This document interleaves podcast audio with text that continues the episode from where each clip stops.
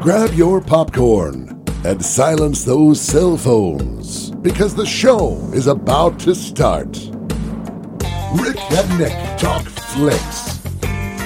Rick Blaine is an award winning film critic featured on thebigscreen.net.org and has been highlighted on over 75 unreleased independent film posters in less than 12 different countries. Nick Brown. He's been the high school projectionist for the AV Club for over nine semesters and can be heard nightly at the theater talking loudly in the row behind you about the film being screened. And now they're joining forces. Ladies and gentlemen, Rick and Nick Talk Flicks. Welcome to Rick and Nick Talk Flicks. Back from watching This isn't where I planned it to be. The Batman. And we're excited to be with you It today, wasn't too. supposed to go like this. Apparently, the Riddler himself is hanging out in the cell block next to me. I am vengeance. And now it's Batman hanging out in the cell next to me, or at least the space next to me. I'm Joel Hoover. I am vengeance.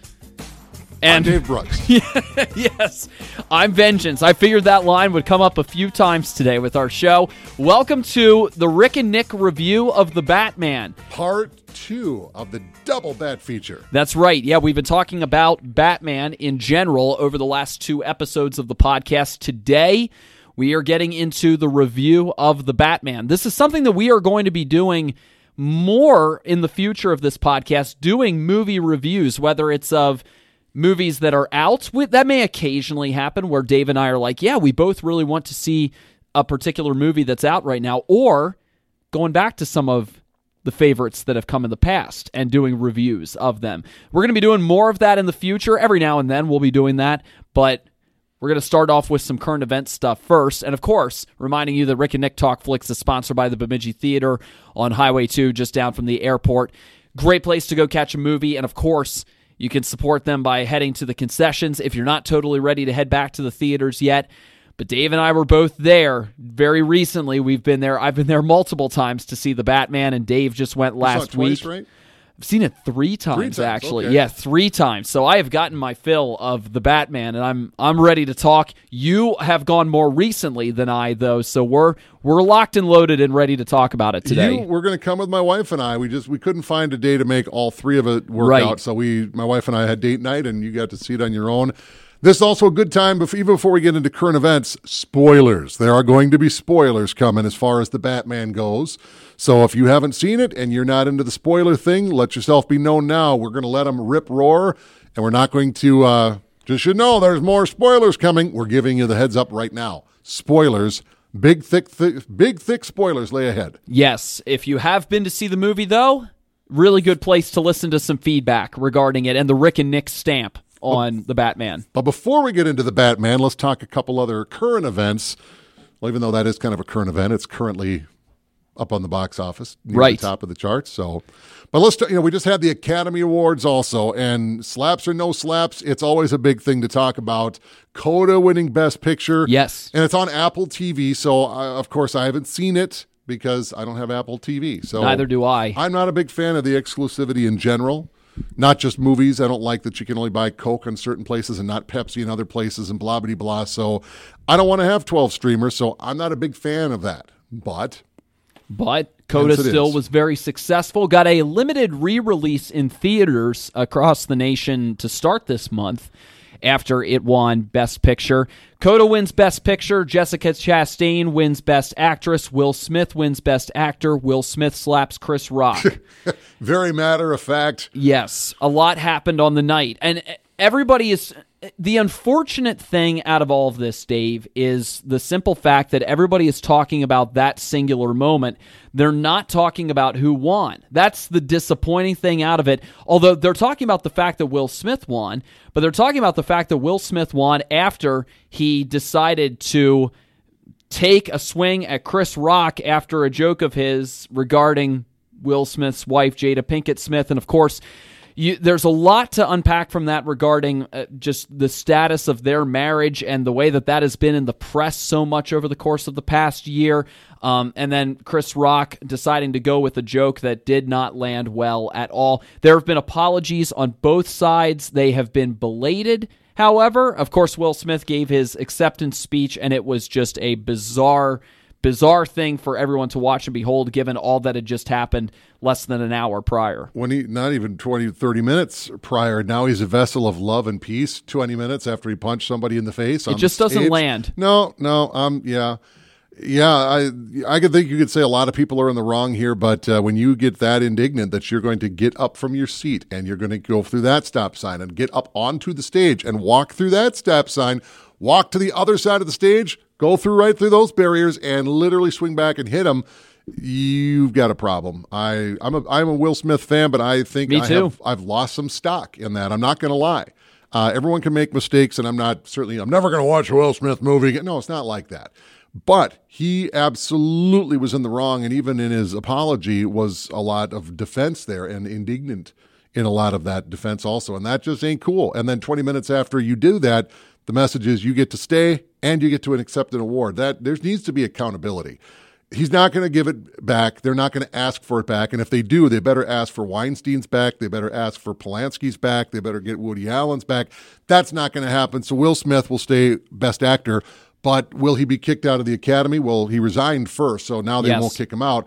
They might ban him for a while. He might, I don't know if he'll be eligible or ineligible, but there needs to be some degree of accountability um, to some degree, and uh, whatever that is and uh, maybe he doesn't get to go back anymore. Or if he does present, you have to apologize or something. Yeah, I, I completely agree, Dave. It's it's really disappointing. I'm I'm a Will Smith fan as well. I, I've loved the way that he's gone about his work. You know, and, and people asked in the immediate aftermath, "Is this staged?"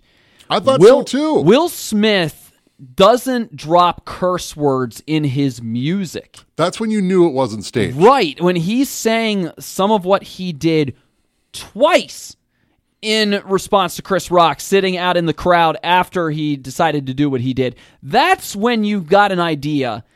All right, this is pretty real. If Will Smith is Will Smith is willing to do this, that that says a lot. It it was it was really disappointing all around. Again, it's it's really disappointing that that again it overshadows a lot of the success eh, of these movies that we're supposed to be celebrating on the night when you've got actions like that that are being taken and what he decided to do to respond and I know there's there's been a lot of a lot of public attention focused on his marriage and and all that's come with that and the pressure that that heaps on somebody I'm sure but um, disappointing just disappointing all around that that he went and did that for Chris Rock again I, I don't think comedians uh, you know there's there's often this this idea of immunity that's talked about with comedians I don't think I don't think they should totally have that kind of immunity. Sometimes it doesn't mean that that a person can go and respond the way that Will Smith did. Absolutely not. But comedians sometimes try to hide behind a certain immunity on things like this. Now, again, to Chris Rock's credit, he did apologize after the fact regarding what he decided to do with all of that. But it, it is a reminder of the fine line of comedy as well. I I agree to a point, but I disagree also. Com- comedy is a way to say things in a way that is, I don't mean First Amendment, I mean just enjoyable in a way. You can go back, they found a video of Will Smith on the Arsenio Hall show from the early 90s making a joke about a member in his band who had alopecia. You know, whether you have alopecia, you don't have alopecia, whether you have cancer and you're going through hair treatment, if you go out bald and someone points it out, if you didn't want people to know, get a wig, don't go out. There's a lot, there's 15 different better ways to handle it than that. But to say that you you got to start censoring what you say depends on what the room is. The Academy Awards, you got to be cool, maybe a little risque, but not too much. You want to push it, but you want to be entertaining. To a point, it just it comes down to if somebody says something objectionable, we're going to stop the show. Now there have been other award shows. I can remember one. I think it was the Oscars before, where somebody wanted their Oscar back from uh, from Steve Carell, and it was kind of worked out in advance. Steve Carell had the Oscar with him, and so they ran down and snatched it from him. Or Oh, that was the Emmys. Oh, that Oh, was the Emmys. Okay, yeah, but that was fun, Yeah. and that it was, hilarious. That's why nobody jumped on the stage. You figure, well, they've got something worked out. You didn't Right. think it was going to be for real, and even after there was a hit, did he? Didn't he? But when you got the Effenheimers, then you know. But the bottom line, and we could certainly deep dive down this forever in a month, but again, we don't want to overshadow it. It was. I, I'm going to be on, if I got to be on one side or the other, Chris Rock didn't do anything wrong. You know, I've certainly heard a lot worse things, quote unquote, at award ceremonies. If that's the only thing we're going to limit it to, that was a very lame, tame joke. It was not common knowledge that his wife was suffering from some kind of affliction or whatever the case. I'd never heard about it before that. I know what I know what the disease is. I've got people near me that have it. I get it. Um, but I've seen also some interesting hairstyle choices throughout the years, and to make note of it, wardrobe decisions. It's it just is what it is. Besides, haven't we all had a year where everyone was pointing out your you know wardrobe across your face? Maybe he was tired of you know who knows. But you don't jump up on a stage and hit somebody. There is No. absolutely zero things you can say to defend it. It's just you're out automatically. You're out. He should have been taken. If he was anybody but Will Smith or somebody of his status, he would have been shown the door by two large burly men, and that would have been the end of it. Right. And if you have a problem with it, take it up in a different way. You Yeah. take it up with the person in a different way. Just flat out, bottom line. So, Moving on. anyway, disappointing that that overshadowed the successes of others on the night. Um, Coda winning, big win for them, and and very successful. Um, a movie, I, I believe, from what I've heard, a, a pretty feel good movie regarding um, growing up with with a deaf family. I believe is what that's especially focused on with that movie. Yes. Yep. Yeah. From what I understand, I haven't seen it. Uh, Like I said, there's a problem with the streaming and exclusivity. If you want to see a movie in the old days, you go to a theater that's showing it. That's it. You put down your $7 or whatever the cost is, daytime, nighttime, uh, and go see it. That's that simple. But if I don't subscribe to blah, blah, blah streamer, I don't get to see it. Right. I get it. But at some point, you need to open it up to some degree, especially if it's Oscars. Well, you should subscribe and see. I don't want to see anything except that one thing. Before that, it was the uh, Will uh, was the Tom Hanks submarine movie Greyhound. Yep. Still haven't seen it. Yep. It's not available anywhere. It's been out for two years and it's not on DVD or anywhere else. At some point, come on, man, open it up. So when it comes down to you know the Oscars and all that, I get it. But at some point, you got to let it out. And so it had a very limited release. But Bemidji, Minnesota, is not exactly primo you know, golden carpet being rolled out for the special preview for the Oscar, blah blah blah. So I haven't seen it. So I'll I'll tell you what I think of it when I if I ever get to see it. Bum bum bum bum bum bum bum bum. All was right, a good soundtrack. We're gonna we'll We're talk about there. that too. We're getting there. Let's let's talk the Batman. Let's, get talk into it. about it. Here's- right, just for the both of you behind the scenes now that aren't paying attention, and by that I mean Rick and Nick because they've never come to their show. Basically, Hoove knows that I hadn't seen it, and uh, I finally got around to seeing it.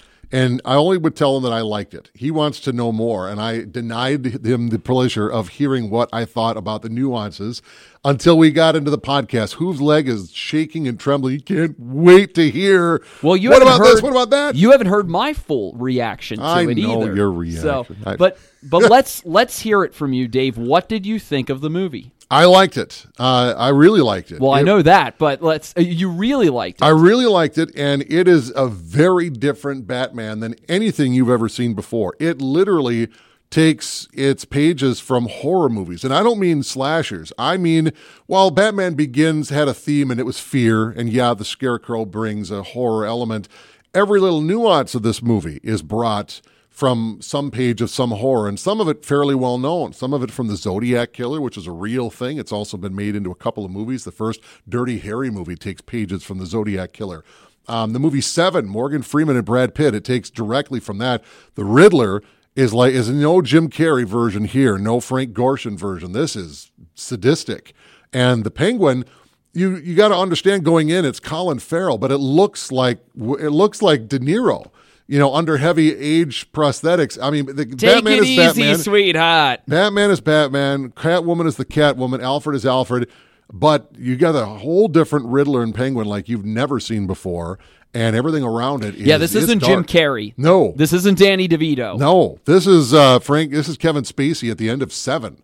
I mean, he's demented. This is uh, wrapped up with uh, the, the Zodiac Killer. This is messed up, but it's good. This is, you know, the Dark Knight, the Caped Crusader. He's got a lot of nicknames, and one of the originals is the world's greatest detective. And this is a very noir, thinking person's Batman, gritty, awesome. Did you like then with that in mind? You you kept saying that phrase to me, "world's greatest detective" in the build up to this movie because that's what you had Didn't heard. make it up. That's that just that's what you had heard this this kind of attention and focus was going to be with this movie. So when Penguin says to Batman and to Commissioner Gordon, world's greatest detectives. Like, like it, it was some kind of joke. Did you chuckle, or at least in your mind go ah at that moment because it felt like a nod to that very idea? Yeah, there's a couple of Easter eggs scattered all over. Uh, the fact that you know, I've never heard in any iteration of Batman before that Martha Wayne, her maiden name is Arkham. Well, Arkham Asylum. You've never ever connected those before. No, I didn't I don't know know, if that. that's if that's canon from anything prior to this movie, or did the filmmakers decide to do that? I have no idea. I do not know, but we find out that Arkham Asylum is some way connected to Bruce Wayne's mom, Martha, whose maiden name was Arkham. So I don't know if that is something that has ever existed in Batman lineage prior to this movie, but you know, maybe it's something that they just decided, well, let's connect it. And I, I, I don't know. But uh, as far as where the pages of this thing came from, you almost have to take a back step here because you go back. The most recent iteration of Batman is the is the DC universe where you had Ben Affleck in there.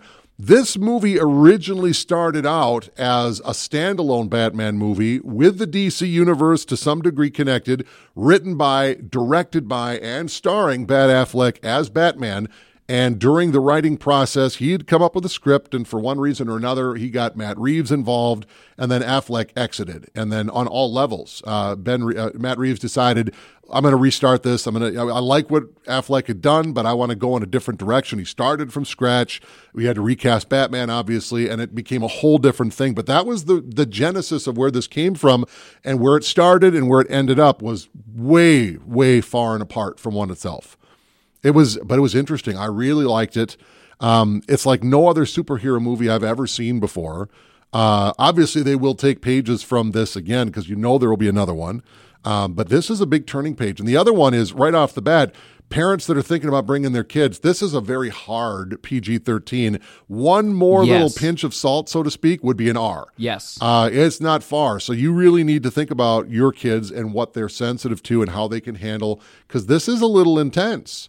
Taking it directly from if they can watch Stranger Things and they're okay, okay, they, they might get a kick out of this, you know, but this is what it is. This is not one that you're going to make. You're not going to see a lot of toys on the shelves from this one.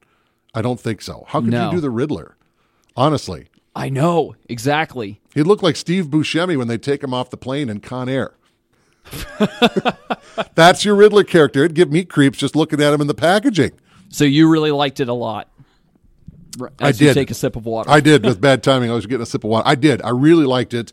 Um, I think I'll give you a, one of the reasons why I like this movie so much, just on a broad strokes thing. Why are you making this movie?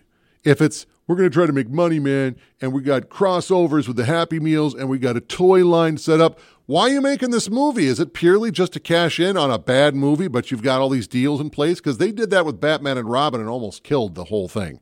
Uh, you can make the claims as to how much damage Batman as a franchise got with the whole DC debacle. But then you get somebody who is very interested in doing something interesting with this. I want to do a good story. I don't want to make tie in connections and blah, blah, blah. That's not what I'm making it. If you want to do that, that's fine. You can piggyback that on top of what I'm doing, which is in no way going to, could you maybe change this because the toy focus group doesn't blah, blah, blah. To heck with that. We're going to make the movie the way the movie needs to be done, and it's an awesome movie. And any other way that they want to market it, that's great, fine, and good. But we're not kowtowing to making it easier for you to do that by adjusting the way the movie was done. Look at Batman and Robin compared to The Batman. You got a whole different story here. I'll add another layer to that. And this goes into something that Marvel is dealing with right now. It was untethered when it came to DC in general. Oh, yeah. You're not seeing any kind of tie-ins to other DC projects in any way. Much like with with Marvel, you're getting tie-ins to other Marvel projects. And yeah, that that's fun for the fans in some ways, but this was a definitive standalone movie and I love that about it. And you're not seeing them having to bow to any, at least on the surface, not having to bow to any plans from from other heads within DC. This was a movie that was all about we're making this movie this definitive story, and we're going to put everything we've got into it. And I loved it. Yeah. I, I loved the movie. And if you are a Batman fan, this may be a definitive Batman movie. It's got that feel to it. It's got the gothic feel that we talked about in the last episode of the Tim Burton movies, except it's not as glamorized as those movies were. Especially they really doubled down on that in Batman Returns. You don't you don't get an overwhelming sense of that, but the whether it's the architecture or the feel of, of Bruce Wayne's home or all, of those different things, you get that gothic Batman feel to it. You get the detective feel that Bob Kane had with Batman in the original comics and the way that those stories were. You you get very modern tones that are with it too, and yet that have this classical feel to it with the crime syndicate elements of the movie with Carmine Falcone Penguin, and yet in a very modern sense with all of that. You get Batman still trying to figure out how to be Batman as well, which is how the movie opens, and you see that permeate through the story. He's learning a lot, and yet at the same time, he's learning a lot. You know, and you, you see that. He makes mistakes. He's having to try to piece this together. It takes him a while to be able to get a sense of how to be able to solve this case. And having somebody like the Riddler in the middle of it makes for a great tale. You you get parachuted in and and this was really cool too. I mean, you get parachuted in without needing the full backstory. And you get a sense that Gordon and the Batman have built a relationship over the course of the two years that, that he's been Batman. You get a sense of the wear and tear that this is having on Bruce Wayne and on Wayne Enterprises and on his relationship with Alfred you get a sense of the mind of Batman like never before, especially with the voiceovers that are given at the beginning and at the end of the movie by Bruce Wayne, played by Robert Pattinson. You get a sense of Batman's mind like you never have before, and Bruce Wayne's mind like you never have before. And I thought that was a cool element too. You you get so many different stories influencing this story, whether it's the Long Halloween, which is regarded as one of the great Batman tales ever. Um, Batman Year One plays an influence. The Dark Knight Returns is is playing an influence a little bit here too. Um, you definitely see some influence from Batman Mask of the Phantasm, which we talked about in the last episode, that animated movie.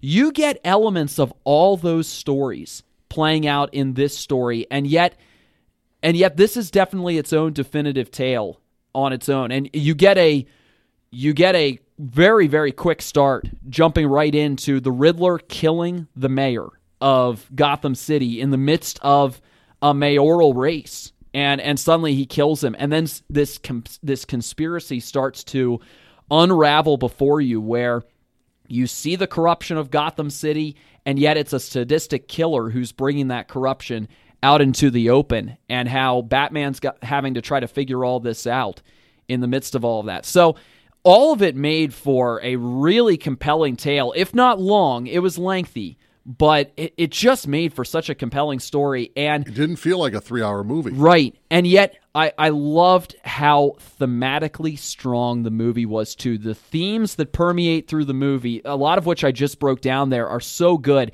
And the transformation of Batman going from being vengeance to being a symbol of hope by the end of the movie awesome because remember at the beginning he he takes out that gang who who are are going and, and mugging this gentleman who's getting off the subway.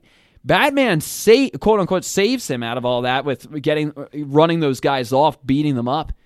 But that guy doesn't feel like he's been saved. He's petrified, going, "Please don't hurt me." After you see just how much fear Batman strikes into criminals, he strikes fear into the common person too. Well, and the you get that signal sense too. isn't just Commissioner Gordon saying, "Hey, we need you, buddy." It itself is a beacon of fear. He could be behind any shadow. So you it's got a these, warning. Yeah, it's a warning, is what it is. Hey, he's out there on patrol. Whether that thing is you know shining tonight or not, he could be in any shadow. You don't know. So you see people ready to do some sort of a crime. Eh, maybe tonight, not is eh, no, not tonight, not tonight. So it kind of has worked. This, I thought, took a good page from the first 89 Batman movie with Michael Keaton. He's kind of new at this. He's not, you know, I don't know how long Michael Keaton's Batman had been Batman prior, but he doesn't have the relationship with Commissioner Gordon yet, so on and so forth. Um, but this one, it's the second year. He's still pretty new, and there's a lot of people in law enforcement, the cops, that don't like this vigilante that's running around trying to quote unquote be for the the good guys. But one of the things I really liked about this that I've seen problems in other Batman movies, and even to a point in The Dark Knight Rises, you've got three of the big heavy hitters from the Rogues Gallery. You got the Catwoman and the Penguin, and you've got the Riddler. They do not feel like it's a battle royal for the for time, for a degree of the spotlight. It just works. It's a well crafted movie where you have everything working you can really feel it. Uh, I don't know if I'd give it a gothic feel. While there are gothic elements, it's almost an angsty feel. Matt Reeves had said, and I could pick it up just by watching it, and even just the soundtrack. There's a Nirvana song that never really came out as a single. And in the weeks since that movie has come out, all of a sudden Spotify and iTunes and so forth, this particular Nirvana song has gone crazy because people are getting it. Yeah. And he was listening to that. Matt Reeves was listening to that on a loop as he was coming together. Angsty you know, young, I feel the pain kind of version of uh, Robert Pattinson's version of Bruce Wayne. And we'll get to the cast here in a bit. But his version of, of Bruce Wayne, did you notice the ratio of Batman to Bruce Wayne? He was mostly Batman in that movie, where any other Batman movie, he's mostly Bruce Wayne with some hiccups of Batman. And it get when you get to the end and it really hits the fan, then it's all about Batman. But this was pretty much all Batman with a couple of Bruce scenes. I'll take it to another level too. Batman was in almost every scene of the movie as well. Just about everyone. Now it starts out where he's not in it when Riddler kills the mayor, but he's in just about every scene from that point on. Very important piece too. Yeah, yeah, he really did uh, as a character uh, an excellent job to serve the story. Um, this was very well served, and you could tell that somebody. This was not made by committee. This was Matt Reeves, and I, I don't know if there's anything that Ben Affleck had done writing wise that made it into the final story. I I don't know that the full backstory there. We'll find out at some point. But this was generally Matt Reeves crafting this thing from start to finish as best we know today. And you could tell it was in his hands and he wasn't getting memos from the studio. And if he was, he was ignoring them or they were, for the rare time in Hollywood history, good memos. Uh, but this was very well crafted from start to finish. Uh, whether it leads to something else, you could certainly see it getting there. But this was not set up for anything other than an entertaining movie. And if it should ever tie in with anything else DC, I think that's the way the DC movies need to work. I'll give kudos to Marvel and as how intricately woven this is. And when they do focus on an individual character, it is very much about that character. I mean, I think every Captain America movie almost serves like an Avengers 0.5 or whatever. But uh, a lot of those are really his own story. And however DC decides to do it, and I know everybody sees what Marvel has done. Oh, man, I want to do that too. Star Trek wants to do that. DC wants to do that.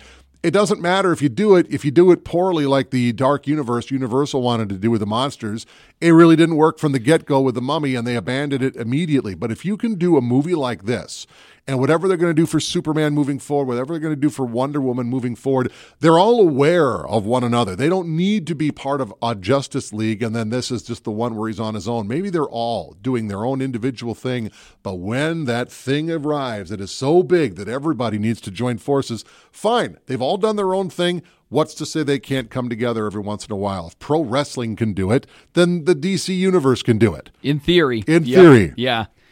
Yeah. Any other definitive thoughts that are, are coming to mind on the movie before we get into some of the specifics? Because there's quite a few questions slash different specifics to focus on. You know, people have problems, and we've talked about it before, where it's too much fan service. There was too much service to the fans, and it, it wasn't do. I don't care if it's done right.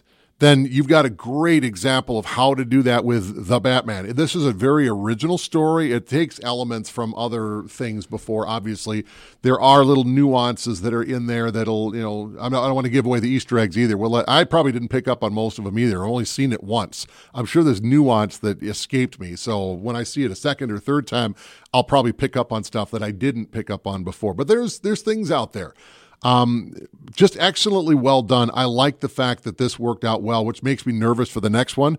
Well, if he did it this way the first time, he could do it again. And that's when you start to see all these cooks get into the kitchen. I wish he would be like my mom when he was cooking. Everyone out, out, out. I got this. I made all these Christmas dinners before. You can get out and let me do it again. That's what Matt Reeves, if he's in for the second one, and it sounds like he will be, uh, that's what he needs to do. He, funny enough, he already had to jump on board of this and get way ahead of the train. Joker will not be in the next one. There will not be a Joker in the next one. Whether that holds true or not, I don't know, but that's what he's saying. Um, so clearly, he's already got whether it's fan pressure, whether it is. Um, and I'll tell you another thing real quick that jumped out at me. I'm not hearing any degree of fan backlash at all about anything. And I can't think of anything that they would, but that's a good point how much how many times have we seen whatever franchise and so and so does such and such and the fans flip out about it? I'm not hearing anything about anything from anybody.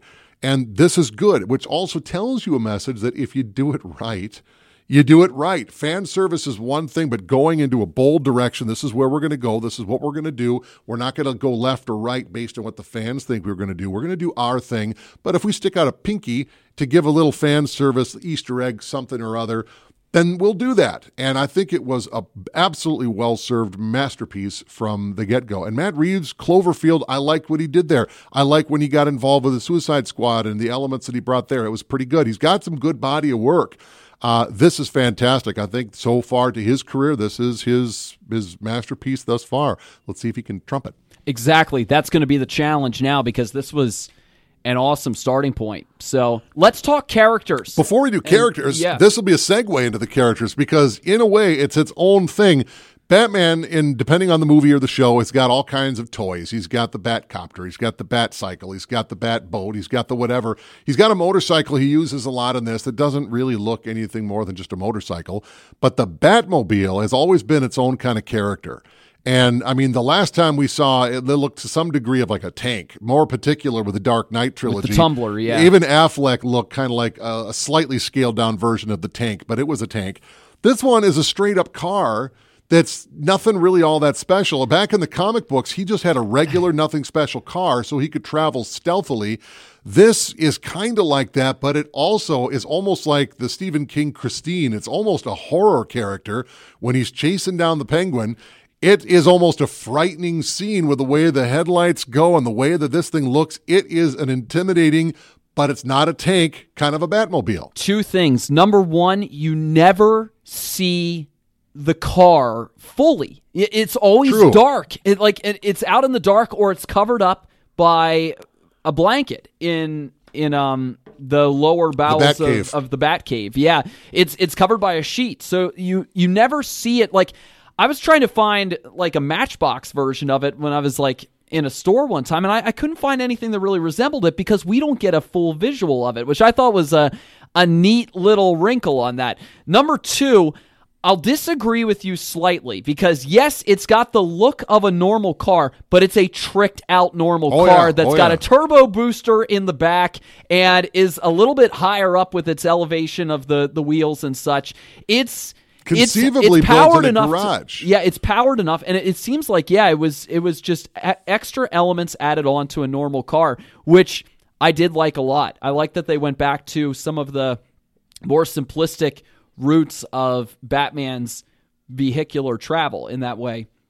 It's not this um, really uh, stylistic looking car that that we have in the the first four Batman movies of the late 80s and then into the 90s, and it's not a tumbler like in the Dark Knight trilogy. It's something a little bit more akin to how it was from the very beginning. So I, know, I like that you noticed that. One of the things I'd said about particularly Batman Begins with Christian Bale's version. Uh, I mean, if you're Bruce Wayne and you own basically Gotham's version of Microsoft, and they got all kinds of stuff, and you've got all these toys, some that are on books, some that are off, so you steal some elements for your own personal evening events. This is a lot more. Uh, he should almost have a reality garage show about how you can trick out your own cars. That's what is this version, a very angsty version. He knows his stuff, uh, that kind of thing. Even his outfit, the bat suit, looks like it's utility armor rather than a costume you know, some of the Batmobiles are very pretty, but they don't look like they would hold up worth anything if you were to really go diving down the streets. If you've ever seen what a real car chase looks like on TV, most of the Batmobiles I've ever seen in these movies, there's no way. I mean, something's going to break off. There's no, you don't want that hanging out there. Well, how can you possibly make a turn? You believe it in the Tumbler. You believe it in this one. Uh, this is a much more gritty, much more reality based. I could see this maybe if some guy had the resources and the money to do it. and to just do it himself, this looks very realistic as a possibility. It's not quite as medieval of armor as the Batfleck version Yeah. was, but it's a little bit more slimmed down, but it's still armor. And there are still some modern slash futuristic kind of things that are added. For instance, the what they have with the contact lens and being able to put that in to be able to take video of things, which I thought was was kind of a clever element to the detective side of what he's trying to do and the way that he can use that to remember everything, especially because you get the sense that he's just exhausted there when he's talking about all his work. I another neat thing I like too the filing, the journaling that he was Yeah. doing, talking about it. You know, he's got a year two file there as well, talking about. I I think it's even described as the Gotham project that he had there, talking about the the planning that went into this is how this is why I'm doing this. This is what I'm going to do with be, being able to take copious notes It's almost on like all you this. imagine he thinks he's going to get arrested at some point. Well, what were you thinking? Well, here's the Gotham file project. I didn't consider that, yeah, Yeah. th- th- or that element of it. But you you still get the vigilante part of part of him that that gets reflected in how the police treat him. You know, when he comes into the crime scene there for the mayor, and and there's Martinez going, "Whoa, hey, you're not allowed here," but. But then there's Gordon, and and he he's able to to get him back in there. Although they they have to work kind of off the books a little bit, and they have to work kind of behind the scenes anyway. Gordon going out essentially on his own, working with the Batman at that certain point because the the cops have got a hit out for him after he he gets taken in there, um, following all that happened with uh, the DA and him being there in the um, in the uh, in in the cell there and and having to pull that escape off too. Which speaking of some of the practicality, there's there's none of the there's none of the gliding elements that you get. Although they they found some ways to be clever with it in the Dark Knight trilogy of of the technology that allowed him to be able to glide in and do things like especially in the Dark Knight during the the Hong Kong scenes um, with some of the elements that they add in there and the explanation of them. But there's none of that there as he's diving off a building, and you even see him have to take a gasp and be like, "Oh man, I'm really about to to pull out this um the."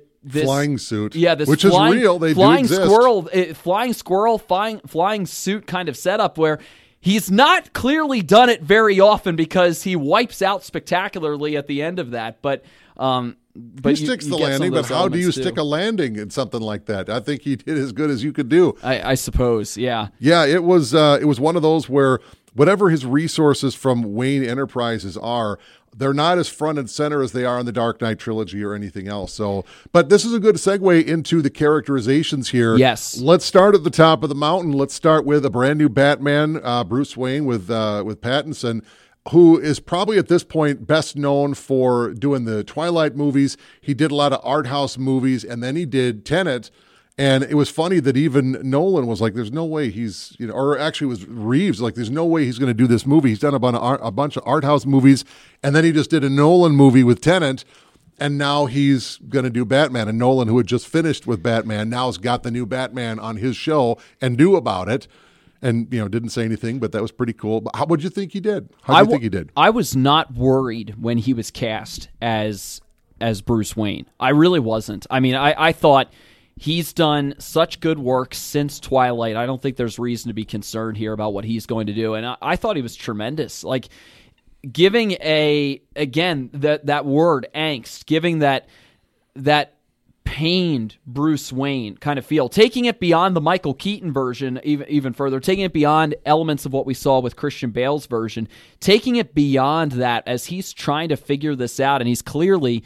making his way along somewhat alone in the world although Alfred joins him uh, to more or less but he's I mean you get the sense that this is really weighing down heavily on him.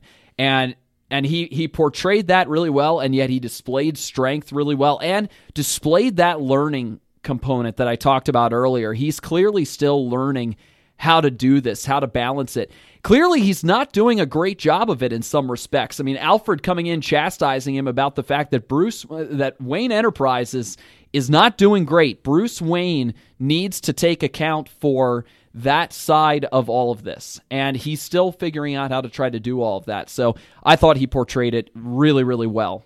Another wrinkle. Uh, it's always been the in the Batman mythos that you know Thomas and Wayne and uh, Martha Wayne they die, and it depends on what you're reading or what you're watching. It's what the story is. Right. there. But in this case, it was the only time that you ever saw them to some degree maybe implicated in something criminal, possibly. Uh, was Thomas Wayne all that great? Was Martha Wayne all that? You've never seen anything like that. It's always dear old mom and dad. They were gunned down or whatever. Poor Bruce, and this is you know got him into a schism, and that. But that gets Batman. called into question. That here. gets called into question this time. That's the only time, to my recollection, I've ever seen anything even like that. That was interesting, and watching uh, how he did that. And so you're not just seeing the pain of it, you're also seeing trying to rectify mom and dad. They're always going to be perfect in my eyes, but maybe not. So you're seeing the pain and you're also seeing trying to come to terms with more than just the loss. And watching Pattinson try to work that into the characterization was pretty good too. Uh, so it was definitely good. Um, it's too early to, you know, just to say where do you think he fits into the echelons of uh, the Batman's. I maybe we'll do a talk about that at some point, but I think it's too early to say. But I'm certainly would say I don't know if I would say he's the best, but he's absolutely not the worst. Uh, he's very, very good for what they were doing and that version of Batman. Uh, you would be hard pressed. You had to restart. You had to get somebody newer and younger. They did a great job with him. They really, really did. And we'll talk a little bit more about Zoe Kravitz here in a minute. But those two apparently behind the scenes have been friends for a long, long time, and you can see that that chemistry between the two of them where Batman and Catwoman kind of strike up a, a friendship more or less that might you know border on romance. And that's kind of always been a thing with Batman and the Catwoman but it's always been kind of something off-putting. It was almost like the geek guy dating the popular girl. There's no way she really likes you. You know, it's that kind of vibe, but you're getting a different vibe this time and maybe that's just the the real life not relationship, but you know their friendship in real life between the two actors. Yeah, maybe it's that, but I mean it really, really worked, and the way that he goes from brooding to almost big brotherly to more than big brotherly. It's it was an interesting dynamic and always has been, but I think they really pulled it off. Yeah, he showed he really cared about her, Yeah. even even just in in trying to figure out who she was. They, he he was fascinated by her, I think is the word, and then it just developed into more of a working relationship and trying to ensure her safety in the mid, in the midst of also trying to deal with all of this because he could tell that that she cared about the people around her and had her own agenda, even if her agenda was clouded to an extent. Well, and even him keeping her on track, her way was to kill who she thought she needed to kill, and he was saying, "Don't do it. This isn't the way." You know, you might, and you've heard this throughout a lot of different things. Sure, you know, it's just it takes a place. You saw that in Batman Forever, where Chris O'Donnell's Robin is going to go get the Riddler.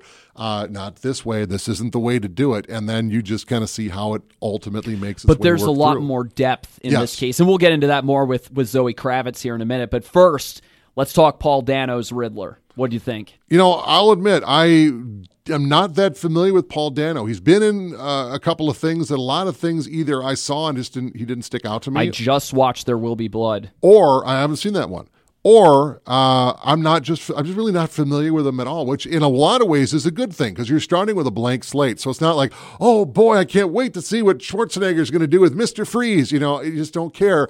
But in this case, I don't know who Paul Dano is, but I'm hearing from everybody this is going to be good. There's going to be some echoes of Heath Ledger and what he did with the Joker, but also it's a whole different thing and various different versions of the Riddler. The last time we saw the Riddler was Jim Carrey and Batman Forever.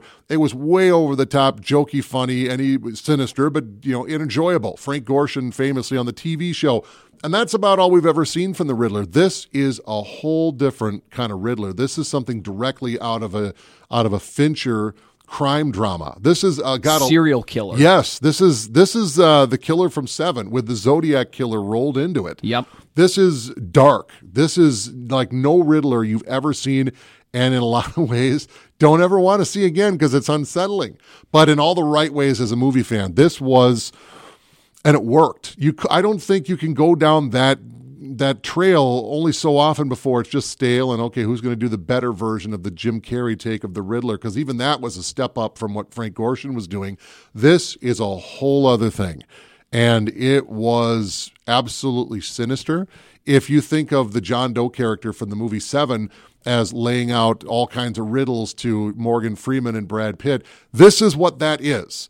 Honestly, it's dark. It is dark and it is sinister, and it's not afraid to go to places where you, oh my gosh, they did go there. You know, Um, and some of the videos are disturbing, even as you know they're a movie. It's disturbing, kind of like the videos that Heath Ledger's Joker had done in The Dark Knight, which Heath Ledger himself filmed. It'd be interesting to find out if Paul Dano directed himself in those videos. Who knows?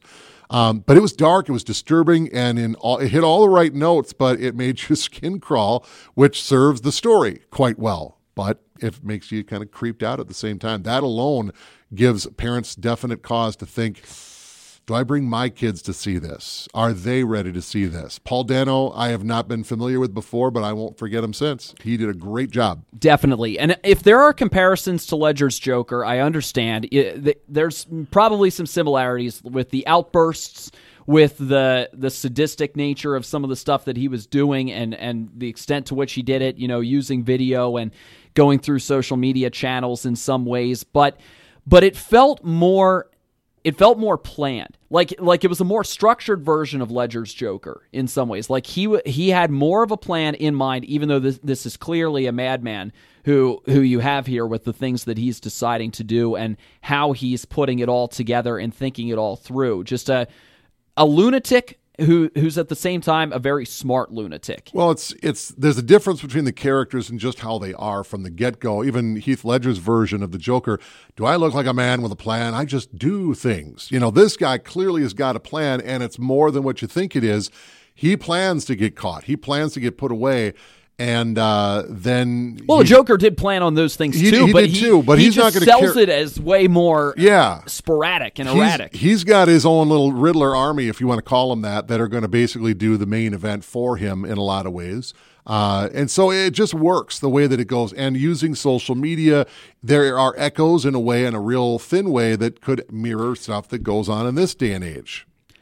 Speaking of mirrors, I, I, thought that's one of the things that they did really well with portraying with with Dano's Riddler is you you have divergent paths with Bruce Wayne's Batman and and this this Riddler character and and who he was. I forget I forget his name. Um, as, the Riddler. Well, his his name name, but you you have one who who goes the direction of his pain becomes fueling his vigilanteism, but also fuels his vengeance, and you have another who whose pain fuels wanting to make things right by going a criminal route. And yet you see the you see the breakdown between vengeance being used for quote unquote good and yet at the same time the Riddler puts a mirror up to Batman and says, "Look, I I have become you using that very same motivation." Vengeance. Vengeance against all those of the corruption of Gotham with that Gotham fund, that fund that was talked about that that the Wayne, that Thomas Wayne had created and how those who were corrupt within the city of Gotham had used that fund for their own purposes, for their own doing, for them to be able to fuel their own greed. And then same thing with that takedown of Salvatore Maroni. They used that simply as a means to be able to corner more money into their circles, whether it was people who were public facing or those who were on the seedier crime side, and the tenuous relationship that they had built between them, and how the the pain that the Riddler felt from being a victim of all that. It fueled his his version of version of being a vigilante and setting things right, and his vengeance, and he justified it by way of Batman using his own vengeance. So the way that they portrayed that and set that up, I thought was was really really masterfully done for for setting up themes, for setting up motivations, for setting all of those things up. Did he run similar in some ways to to the Joker as as Ledger portrayed it? Again, yeah, it, maybe in some ways too, but but I thought they they set up a character who was pretty well motivated and pretty well set up. Um, yeah, maybe they maybe they went a little far with with um, you know, having in him singing uh, Maria and all those things, like you know, maybe maybe that was all added a little bit extra in there as far as breaking down who he was. But yeah, it it really portrayed the the unhinged opposite of Batman as far as what will vengeance do for you? And even more so than that, you know, you see at the end of the movie that they may have a similar background. They were both involved in similar things. And you're kind of led to believe for a moment that the Riddler's figured out that Batman and Bruce Wayne are the same, only to find out that it isn't the case. And he's actually trying to implicate Batman Bruce Wayne as, you know, we didn't get the guy we really wanted. We were really going after Bruce Wayne and we didn't and you were in on it with me. As Batman's like, "Nope, I nope, had nothing to do with that. That was I you don't know what you're talking about." So you think that he's going that way, but it's also you start from similar areas and how bad events in your past can fracture you off into completely different paths. Yes, they're almost trying to accomplish similar goals, but you know, while Batman, you could say is much more strategic and surgical and plucking out individual elements. You've almost got um, the Riddler taking on almost a god persona with a flood to wipe out pretty much everybody in Gotham City. You know, similar to Noah, I suppose you could say. Um, and all you guys will be above everything else, and they're all going to gather into these places, and you're going to shoot them like fish in a barrel. And and it did frame some of what we've seen in in real life in the Yeah. modern day of this well what we've seen all throughout history of just of insurrection and the way that that somebody like that can create insurrection among others who are fed up and tired of things and the way that he used social media to fuel that and what it led to with the climax of of the breaking of the levees the flooding of Gotham and then this this attack on on pretty much all the rest who are left there in in um what was it Gotham Square Garden instead of Madison, Madison their Square version Garden, of Madison yeah. Square Garden yeah and um the way that that it's all set up to be able to come at them in in that way and and the way that he used other people's frustration against the ruling elites of Gotham and their corruption and the way that they set that up to to be in that that climax of the finale And the interesting thing part is you can't say it's art imitating life or life imitating art. This movie was being made when like January 6th happened. I mean, they were in, they had just started filming it. Uh, it's not like it got worked into the story later. This was always going to be the case, and then they almost simultaneously happened. The filming of the movie and the most recent insurrection. It's very interesting that that it's almost like everybody was kind of catching on to the same vibe, but they just went different ways. One did it for real, and the other just did it for a movie almost simultaneously. It's interesting. Zoe Kravitz as Catwoman slash Selina Kyle what did you think Great job. She really did. It's uh I can't say it's Second time she has played some kind of Yeah. superhero role after uh, Not just first super- class from the X Men. not just that, she actually voiced Catwoman in Lego Batman. Really? Yes. Okay. And she was one of the X Men. She was Angel in the first Yes. X Men uh, first class movie. Um, so, of course, Lenny Kravitz's daughter and Lisa Bonet's daughter, she's picking up a pretty good career. She's gone some pretty good directions. She, I can't say that this Catwoman is night and day very different from others that have come before, but they're not all the same cut from the same cloth. She's not the same version of Anne Hathaway's character or Michelle Pfeiffer's character or Lee Meriwether or any of the rest in the old days. She's very much her own kind of version of Catwoman with a lot of similarities, but it's not all about sex appeal, which is generally, which has always been very much a part of Catwoman. Um, she almost seems to be a little bit more like Halle Berry's version of Catwoman, but in a much better story. I think Halle Berry would have been better served in that role if it was anything good of a story at all. Right. But she's very much street par- street smart. She can take care of herself, as she reminds everybody. Yes. Um, but yeah, she's very, very capable. and yet She's- her motivations are cloudy Yeah. and and you you see that on full display you you want to get behind her and her reasoning for some of the things that she wants to choose to do but you can't because you can see that she is wrong in the way that she's trying to go about setting wrongs right. Even at the end of the movie it it's displayed that way. She's like come with me let's get into some trouble let's go knock off some corporate people.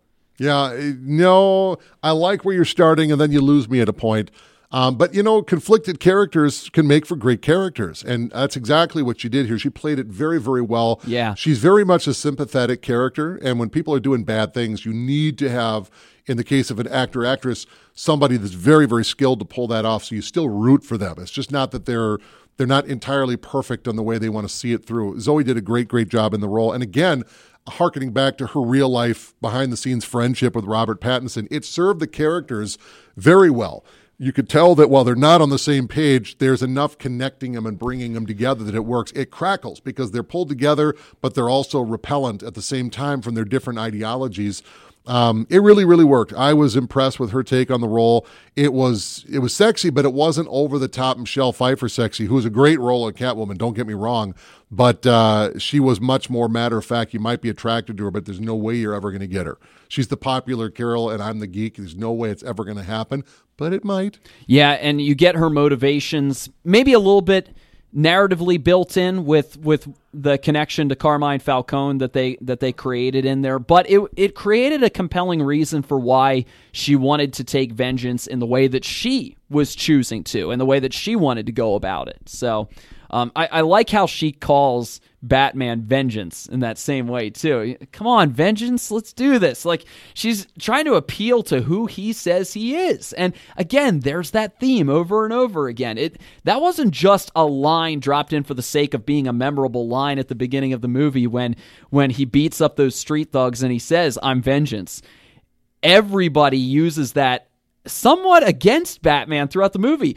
Catwoman uses it. That one guy in in the Riddler's minions says Yeah. that same thing. It, it- they use that as justification throughout the movie. She even tries to use it too. Really, really well put together, and she she played the role great. It, it was it was really good. You know, I'll say this about this, and this was this isn't so much for Zoe Kravitz as much as it was the filmmakers. There's a lot of expectations put on a lot of these characters, but if you're talking about the rogues gallery, first place has got to go to the Joker. Second, when Catwoman, as far as expectations as to what the character needs to be, and it seems like Catwoman always needs to just exude sex appeal, and Zoe Kravitz and the character they do that naturally. And that's not the part that's ramped up. That's just automatically there. Let's make this a good character. Let's make her do this. Yeah. Let's make her street smart. She doesn't have to wear, you know, the sex clothing and the and the cat suit, so to speak. But she's wearing an outfit that's, you know, like that. But I mean, even when Anne Hathaway showed up, well, she's got to have the ears. Well, she had the little goggly things that looked like, no, it's got to be ears. Zoe Kravitz isn't wearing any special mask. She's basically wearing a ski hat with holes cut out Yep. and she happens to have something up underneath the thing that kind of looked like ears. It's not exactly playing into fanboy expectations, but it works. And the and the way that the the character was designed, regardless of who the actress was, it was well designed. They don't so even that call when you, her Catwoman. She just has cats. at that's true. Yeah. She don't. They don't even have the name Catwoman. She did a great job, but it was also well designed, and it was the one thing that I think could really trip up this movie. It was so well designed as a character that it played up what you'd expect to a point, and then it went into its own direction, and it was executed very well by Zoe Kravitz. Uh, very well done from start to finish. Colin Farrell as Oz. You almost need to know that it's Colin Farrell going in, or maybe it's better to not know because you'll never guess that it's Colin Oh, Farrell. man. It looks like De Niro wrapped up in a lot of fat latex makeup or whatever. He, uh, Colin Farrell. Transformation. Oh yeah, here you got to talk about a guy that was the sex appeal of Hollywood maybe 15 years ago. Kind of fell off the map a little bit, some personal issues, but boy, he does have amazing talent. Uh, from phone booth to other things, uh, he is very, very good, and you'll never believe it's Colin Farrell if you Yeah. didn't know going in. Colin Farrell, he was in the movie when you watched the end credits. What? Yeah, he really was. He did a great job, and he's certainly not front and center. He's almost on the peripheral. It's almost like a glorified cameo, really, is what it is.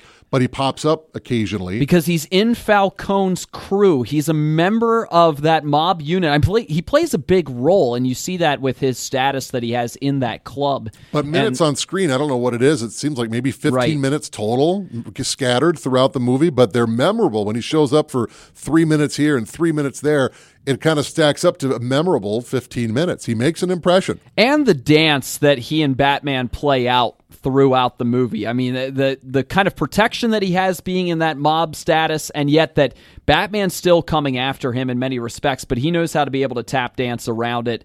Um, and the attitude that that he exudes within it too. They they took that character and did such a great job of making him truly a part of the crime syndicate and bringing out the crime syndicate element of Batman even more than the Dark Knight trilogy had done. And I loved that they made that a big part of those movies. It felt like it was an even bigger part of the story in the Batman and the way that it played a role in creating and feeding the corruption of Gotham's officials and how tied in they were with that mob underworld and the penguin the penguin's role within that and how he played a part. Um, I love too with uh, the um, the the bit of Spanish when they when they were going back and forth on on all of that and him him pointing out the quote unquote mistake that he felt Gordon and, and the Batman had made as they were trying to trying to figure out the bird without wings. Yeah. Yeah, that- that's that's a good point. Uh, I think the last time we saw the Penguin was Danny DeVito in Batman Returns back in '92. Elada Rata. That's what I was. Yeah, there you go. Yeah. Uh, this was a, a very, very different version of the Penguin as well. This is not the version that was almost like a mutant Oswald Cobblepot that DeVito had done. This is also not the Burgess Meredith from the old '60s version. This is like nothing that's ever come before. This is almost like, uh, like I said, it, it looks like De Niro and it acts like De Niro from like Goodfellas. Is what this version of the Penguin is. He doesn't really have the Penguin, uh, a lot of the Penguin. Uh, what do you want to call it? The the touch tone hallmarks. He's not wearing the monocle. He's not got the little cigarette holder. Wah, wah, that kind of stuff isn't happening. He's not surrounded by birds, but yet at the same time, there are a couple of elements that if you read in a little deeper, yeah, oh, okay, I see. It's it's a different version of the penguin, but it's Yeah. uh, it works for what it is. It's done in a realistic, not hammy, cartoony kind of way. Right. It works. El Rata Alada. That's what I was looking for there. The rat without wings. Yeah. Speaking of, let's let's stay quickly with the the crime syndicate st- um, side of things with John Turturro. I was about to say you gotta you got to go there. You know, Falcone is in the comics, and you never seen him in the big screen until Batman Begins with uh, Tom. Oh, Wilkinson. Is that who did it in Batman Begins? Tom Yes, I believe so. That's I think the only time you've ever seen Falcone on the big screen. Now I thought he did a great job as just some random bad guy, uh, and I'll tell you, Turturro is such a quirky, uh, very well known for a lot of the Coen Brothers movies. Um, but this is I think one But of the also few- known for Transformers. Yes, true. But this is the one movie I think I've ever seen him in where he really plays it straight. It's not quirky. And it's a comic book movie, so you'd think he could go into some kind of quirky thing. He really kind of doesn't. This is the most straight, so to speak, character that I've ever seen Turturro play.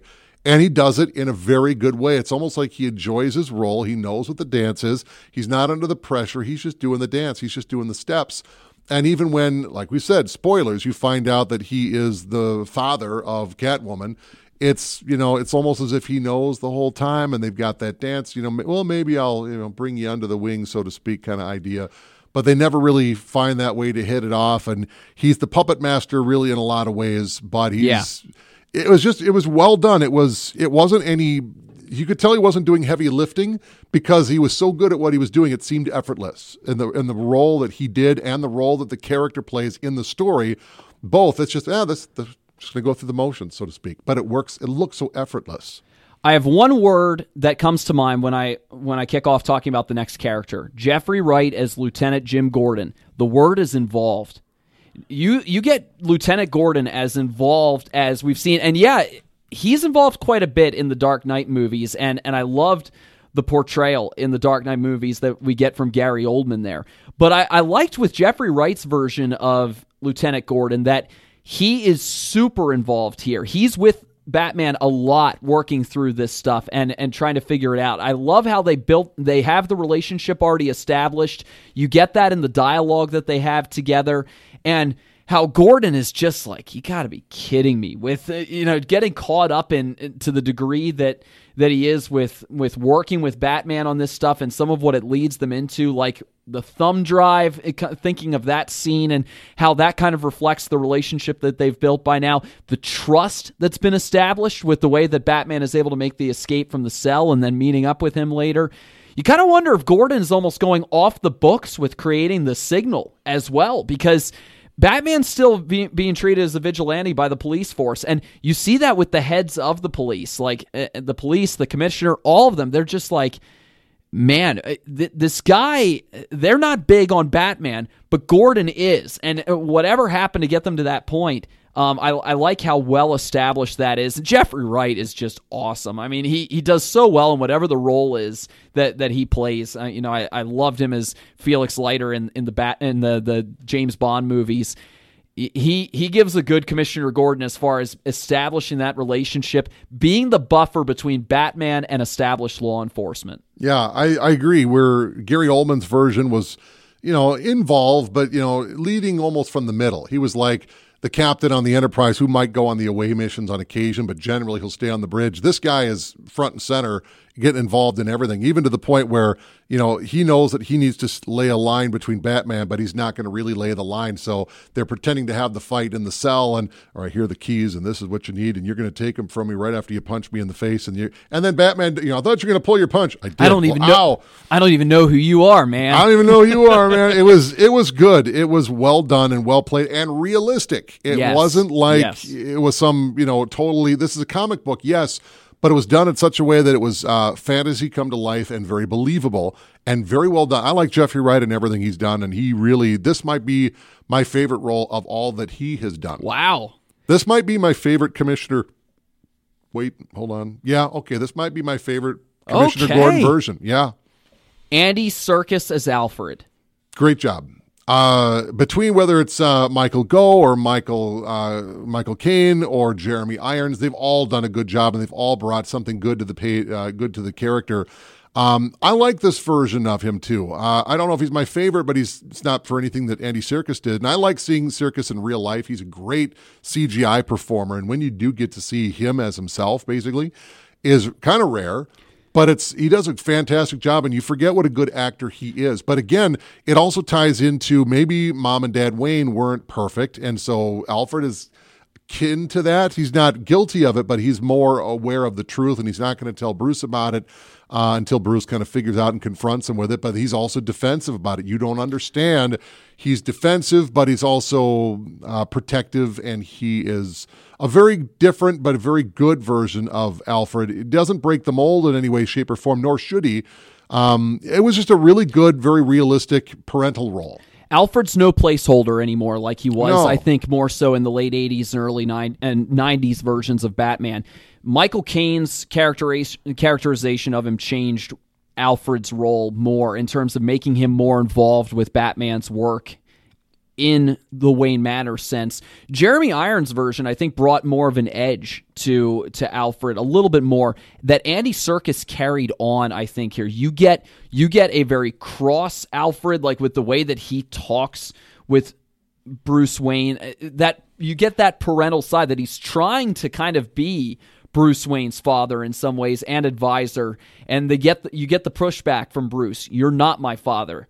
I know that. You know, he he gets that sense. But then with the way that he very strongly defends Thomas Wayne and his actions and explaining the full story more to to Bruce Wayne and, and like saying he wasn't perfect, but you don't have the full story here either. And the way that he really digs in on that when he's laying in the hospital bed and explaining that.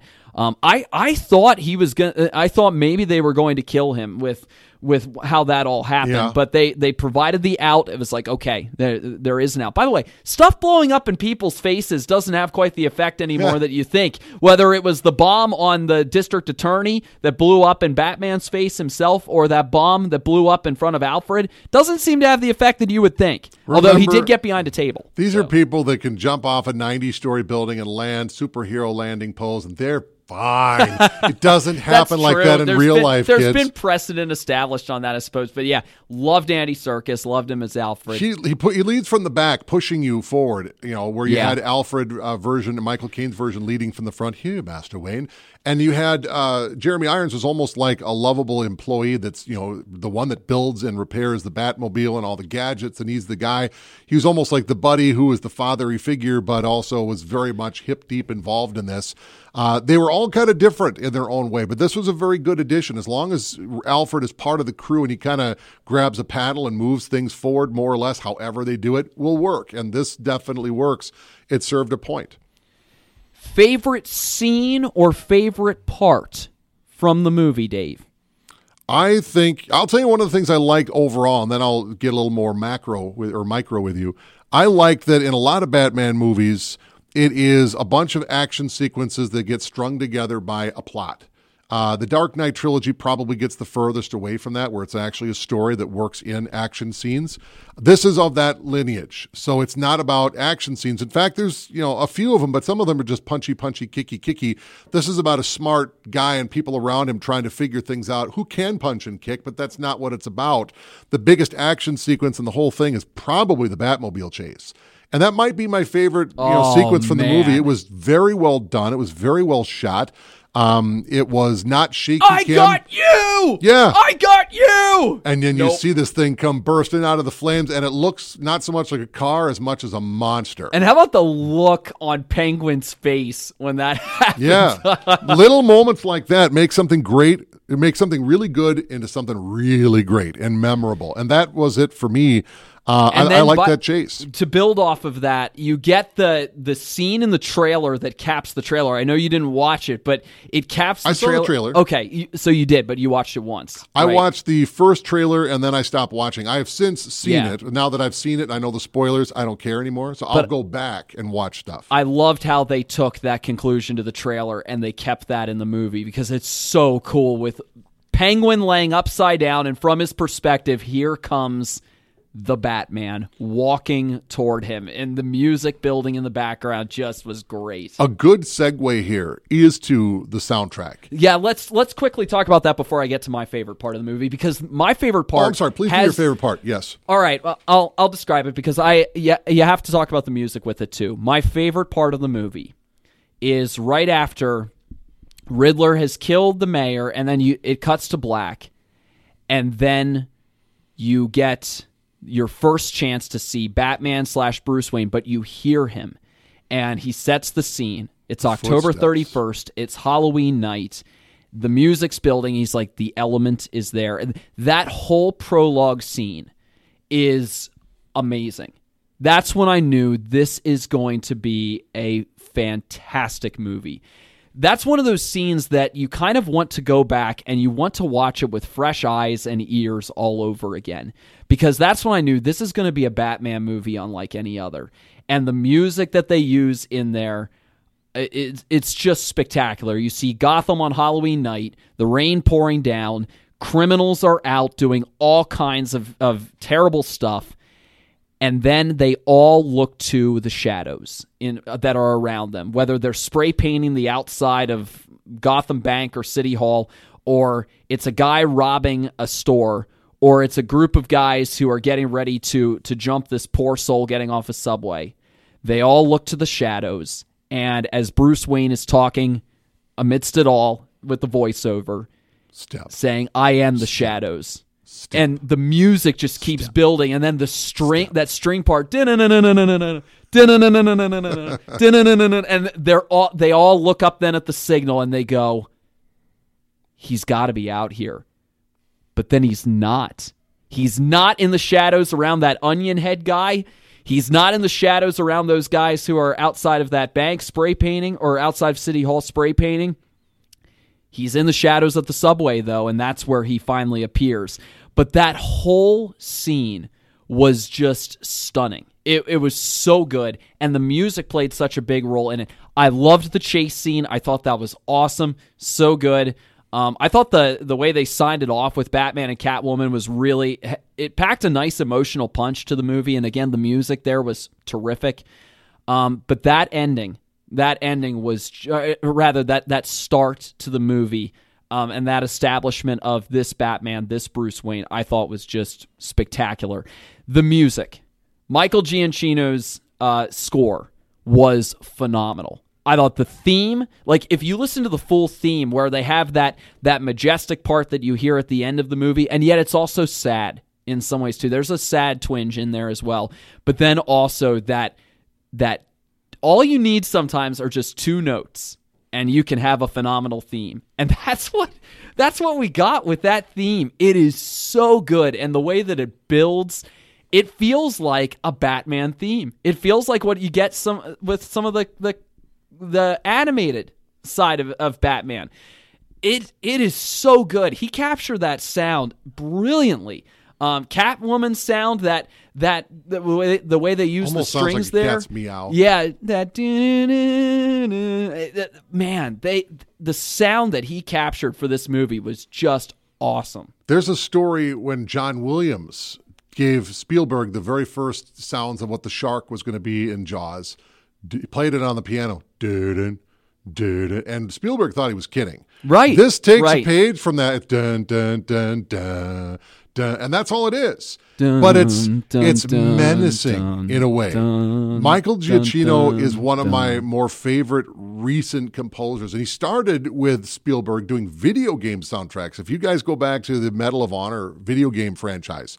I mean, it's like a movie soundtrack. It was where I first discovered him, and he was marvelous. One of the few video games I ever bought the soundtrack to, and it's marvelous. He has since done Star Trek and some Star Wars movies, a lot of J.J. Abrams stuff. Um, they kind of he's got his little crew, and Giacchino, Giacchino's part of that. So TV and big screen.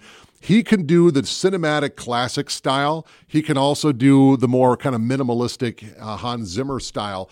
And like I talked about before, for Hans Zimmer. yes, Although he, he, I would say he's more bombastic. He's not so bombastic. He's almost like artificial instruments. Well, Zimmer. Not, not, I'm talking Zimmer. Yeah, Zimmer is. Um, I have nothing bad to say about Zimmer, but you know, The Dark Knight, it was almost like a techno soundtrack in a way, with a foghorn in the background, and I like what it, how it works. I like what he did with the Joker, where it's almost these off kilter strings, Oh, and it makes you feel. Yeah. it works, but it is so non-traditional, which is fine. That I agree with. Which yes. is fine. There's nothing wrong with it. As long as it works for what you're doing, it works fine. And he also, Hans Zimmer had done the Lion King soundtrack. So it's not like he can't do it. But he, in the recent years, he's kind of gotten away from traditional and gone to something else. more of the elect, more of the electronic sound. Yeah. and I and I like Hans Zimmer a lot. yeah, I, I'm not taking anything away from Zimmer, but it's probably of all the Batman themes, probably my least favorite. It works, but There are others who agree with you on that about about what he do, what Yeah. he did with it. But Giacchino, though, he, he He's a musical chameleon. Oh, man. he can do all of it. He has done some great traditional type stuff. He's done some. This would almost be called an experimental version, but it works. And some of that traditional he works into it, which is I think the only thing missing in the Hans Zimmer version. If it brought in a little more traditional, bring in a little more warmth at those moments where it needed to, it would have worked better. And he certainly can. He just didn't. Uh, Giacchino is one of those guys. I think he's like the next John Williams.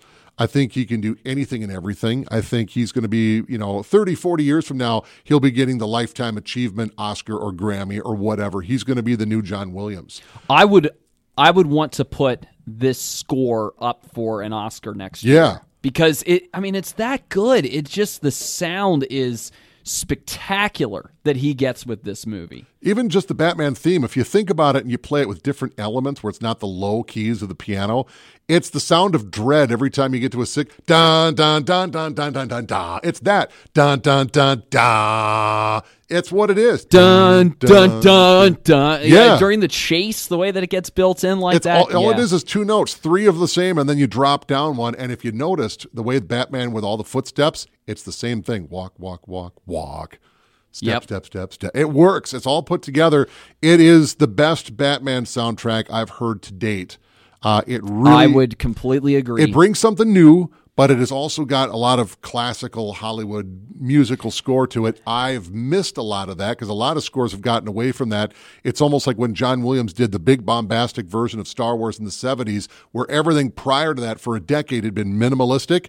Now we've got it bursting back from the seams with Michael Giacchino, A plus. Yeah, couldn't agree more. And that it, it's those it's those bigger moments that make the emotional parts of the soundtrack really work too. Like the ending the ending piece that's in there when Batman and Catwoman part ways is Sweet It's it's titled All's Well That Ends Farewell is what it's called. And they have a part of that in as part of Batman's main theme overall. And it really it leaves you with this kind of triumphant feel but also a feeling of melancholy Yeah. too and i thought it hit a great note on that because you get that feeling of the work had been accomplished and yet also there's a feeling of loss at the end too because they're going their separate ways. They are not totally on the same page with each other batman and catwoman but there's also this feeling of longing that's in there as well and i, I thought it was a great way to end the movie with that piece there so, So let's sum the, it up. the music nailed it yeah So, summing it up, the movie overall is one of those that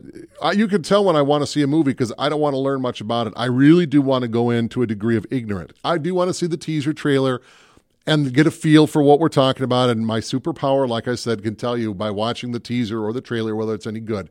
And the first one we saw was when they had only made, they'd only filmed half of it. They had the COVID shutdown. By all accounts, this was a bad movie making experience as far as how many times it got started and stopped and started and stopped and in the middle of a pandemic and it was a nightmare. But, But they just- had the vision in mind. yeah, you don't see any of that coming out on the final product. It just works. And the first teaser was spectacular. Uh, I never wanted to see a Batman movie so much, honestly, uh, as I did this one. And so going into it ignorant, it worked. I loved it. I couldn't think of anything I would say if only they had. No, uh, they really did a heck of a good job. Yeah, I was not overly excited about this movie. When I saw the teaser came out, I was like, who cares? It was during COVID. I was like, I've only got a quarter of it done. I'm, I'm not. Even when the main trailer came out, I was still very, ah, very iffy on it. I was like, I'll go see it. I, I was planning to go see it all along, but I was like, I'm not really excited about this movie because The Dark Knight is my second all-time favorite movie. Like that's how much esteem I hold that movie in. I think it's the best superhero movie ever made. I, I think I, I hold that movie in such high regard and really enjoyed the Bat the Dark Knight trilogy too. So I was like, we just had a Joker movie. We just had Batfleck. You know, I'm not big on Batman because uh, right now because I don't think this is really going to approach the pinnacle of my favorite movie of my favorite Batman movie, The Dark Knight, and one of my favorite movies. But but then I watched the main trailer again about a month before the movie came out. And the music hit me differently. That ending scene of Batman walking toward the penguin hit me differently after that car chase. Those different elements hit me differently. And I suddenly was like, I can't wait to see this movie. I I absolutely can't wait to see this movie. And it paid off so well. There's not a lot I don't like about the movie. Is it a little long? It's a it's a little long. Three hours long, but, But it it- doesn't feel it. It doesn't feel that way, and I'm okay with a longer movie. Some people are just can't handle a longer movie these days. I I didn't mind it at all. Was the Riddler maybe a little over the top sometimes with his outbursts? Yeah, maybe a little bit, but uh, like not such not is too life. much. Here here's one thing. One thing and I saw this. It, it came up. It just got released, like it- through a couple of Easter eggs, and like if you do this, you get access to it. But then it got fully released. There was a deleted scene that I kind of wished got put in the movie. well, it is three hours long. They had to cut something. Yeah, sure. they did. it was a scene where Batman comes to Arkham and visits the Joker, and he brings a few things with him, um, a few elements with him of the case, and asks the Joker about them. Oh, kind of like visiting Hannibal Lecter to try to yes. figure. Okay, Where there's a relationship that's already been established between these two. And interesting. Joker start. Joker starts out maybe it seems like you might be able to get a little bit of something out of him or you may be able to get his help a little bit and you never get a clear picture of him either. All you see is the back of his head, his hands. The guy is just mangled. He's a mangled mess of an individual. And Joker eventually turns it into maybe you are thinking this maybe maybe uh, and he starts prodding at batman with it un- unpacking some of batman's um, motivations behind taking this case so seriously and doing all of this. And to the point where batman's like this is over and and joker is like ha i got you on it so Is this the character at the end of the movie talking to yes the Riddler? barry keoghan's unseen Okay. character yeah I, I almost got a vibe of John Travolta. I was like, I don't know who that is, and I haven't had a chance to look it up yet. Right, but I was yeah. like, yeah, it kind of gets that vibe. I It know we got to wrap up here yeah, shortly but it was good. I liked it a lot. I can't think of anything I would have changed. I understand that that would have been a cool element to put in there, but I think it's so chocked full. Something's got to go. We Yeah. already got a three-hour movie. If we cut it out, that's probably right there. I don't know what it would be in there, but hey, when it comes out on DVD, if that's still a thing, you can always watch that version. Yeah. So anyway, maybe maybe the only other thing is maybe that Joker part felt a little bit forced in at the end. But if they're not planning on having him in the next one, I, I'm not totally sold on that. But all, all in all, though, it's it's a tremendous, tremendous movie. And if you like Batman, the character, the comics, the animated films, the movies, like we talked about in the last episode, it's a must see. We very much recommend it, but if you've got kids that are just dying to go see the new Batman movie, as a parent, Take you know precaution. What, you know what your parent, what your kids can and can't handle. Uh, if they don't like the dark, intense, you know, crime drama type stuff, no. If they don't like horror elements, no. Uh, when they get a little older, absolutely have movie night at the house. They'll love it then, but they might have nightmares for a while if you show them when they before they're ready. But other than that, absolutely highly recommended. It's making my all-time favorite movie list. I'm just not sure where as of yet, but it's definitely going to be on there. It was good. Rick and Nick Talk Flicks is sponsored by the Bemidji Theater. Thanks for joining us for our review of the Batman, finishing our, our two part Batman discussion here. I can't wait to see what's next. That's that's the other There part of it too. follow-up. Yeah, cannot wait to see what's next after what they've established here with this one. So until next time, I'm Joel Hoover, I'm Dave Brooks. Vengeance. and we will see you at the movies.